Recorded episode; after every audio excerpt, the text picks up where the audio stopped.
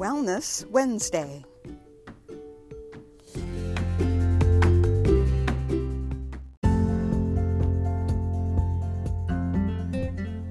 Hi, Nancy here. It is Wednesday, which means it's time for another nutrition tip. And I'm going to continue this week with what I talked about last week, and that, dear listeners, is the value of whole foods.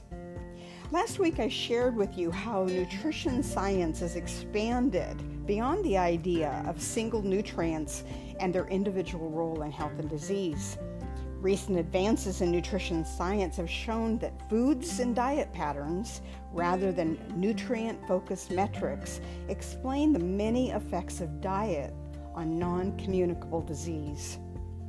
As you may recall, food is more than just a sum of its nutritional parts. Modern science is now focusing on we know what we know as the food matrix. They're looking at how the nutrient and non nutrient components of foods and their molecular makeup interact. Today, I want to give you some examples of whole foods. I hope you'll leave this broadcast convinced that you should shift your dietary intake to minimally processed plants and high quality animal derived foods. When we look at the food matrix, we start by examining the physical makeup, meaning what is the solid to liquid ratio. Next, we examine the macronutrient makeup protein, carbohydrate, and fat. After that, we not only look at the known vitamins and minerals, but also the micronutrients like phenolic compounds and flavonoids. These are frequently referred to as antioxidants. Although many of the vitamins and minerals are also antioxidants. Scientists are studying how the preparation and cooking methods impact the nutritional value of foods. Today I'm going to give you a few examples. But before I do, I need to explain how calories are determined. Scientifically, the calories of food are determined by burning up a portion of food. They use a bomb calorimeter and they ignite the food and they measure the heat given off. And what that heat is, is measured in kilocalories. In our general nomenclature, we just use the term calories.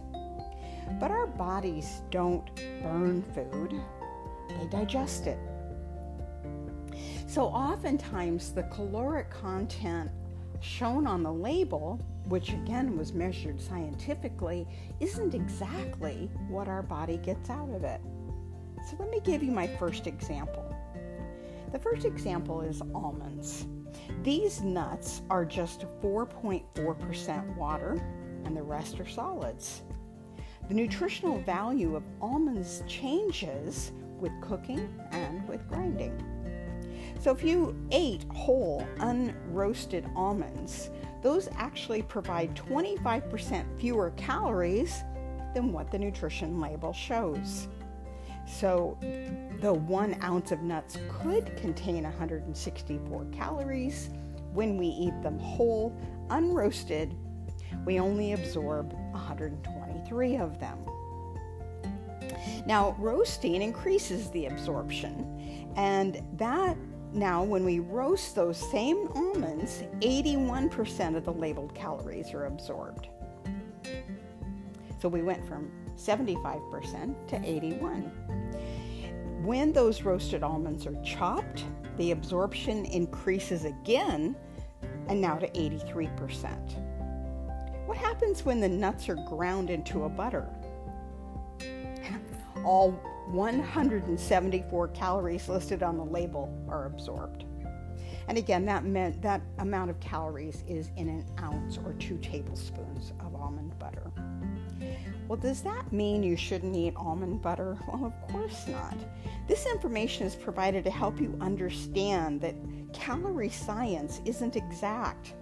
Weight management is not all about calories in versus calories out the food makeup of the diet really does matter. But you know those 100 calorie snack packs that they often pass out in airplanes, or maybe you purchase in the store so you can control your snacking?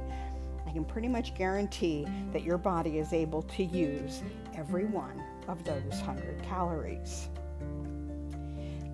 So, now I want to talk about carrots. When it comes to water, they're pretty much the direct opposite of almonds. They are comprised of 88% water. Carrots are best known for their vitamin A content, which is actually the carotenoids beta and alpha carotene. They're also rich in two other antioxidants, lutein and lycopene.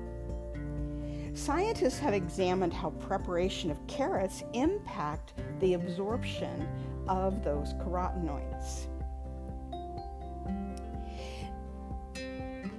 Just as an example, if you had raw bite sized chunks of carrots, you would absorb about 3% of the carotenoids. So when you open that bag of little mini carrots, or then and you eat a handful of them, certainly you're going to get fiber and some other nutrients, but you're not going to get much of the beta carotene that gets converted to vitamin A. But if we pulped those, so maybe we put them in a food processor and made them part of a smoothie, you'd actually absorb 21% of the carotenoids. What if we cooked those carrot pulps and um, we had them with a little bit of fat when we cooked them? we now absorb anywhere between 38 and 45 percent of the carotenoids. So you can see that cooking and pulping and cooking and eating with fat really does influence how much of the nutrition you absorbed. But all you need to remember is this pulverizing increases the absorption, and adding oil more than quadruples the absorption. As we finish up today, I want to talk about the dairy matrix. Dairy milk is much more complex than either of the two plant examples I gave you. In addition to the well known nutrients in milk, which include protein and calcium and a multitude of vitamins, milk also contains what are known as bioactive compounds. Bioactives are the constituents of foods, besides vitamins, minerals, and macronutrients, that are responsible for a change in human health. Emergent sciences currently study how the bioactives in dairy impact human health. And I anticipate the studies will explain what we have seen in populations who consume dairy products as part of the diet. For example, we have seen that whole milk does not negatively affect the markers of cardiovascular disease or type 2 diabetes. In fact, yogurt is associated with a reduced risk of type 2 diabetes. Scientists hypothesize that both the probiotics and the modification of the bioactives during fermentation may be the reason for this positive association. I've presented a lot more scientific information in this episode. So here's what I want you to leave with.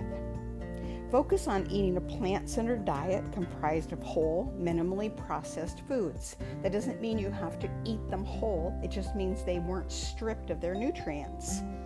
Eat a wide variety of foods that are prepared in different ways.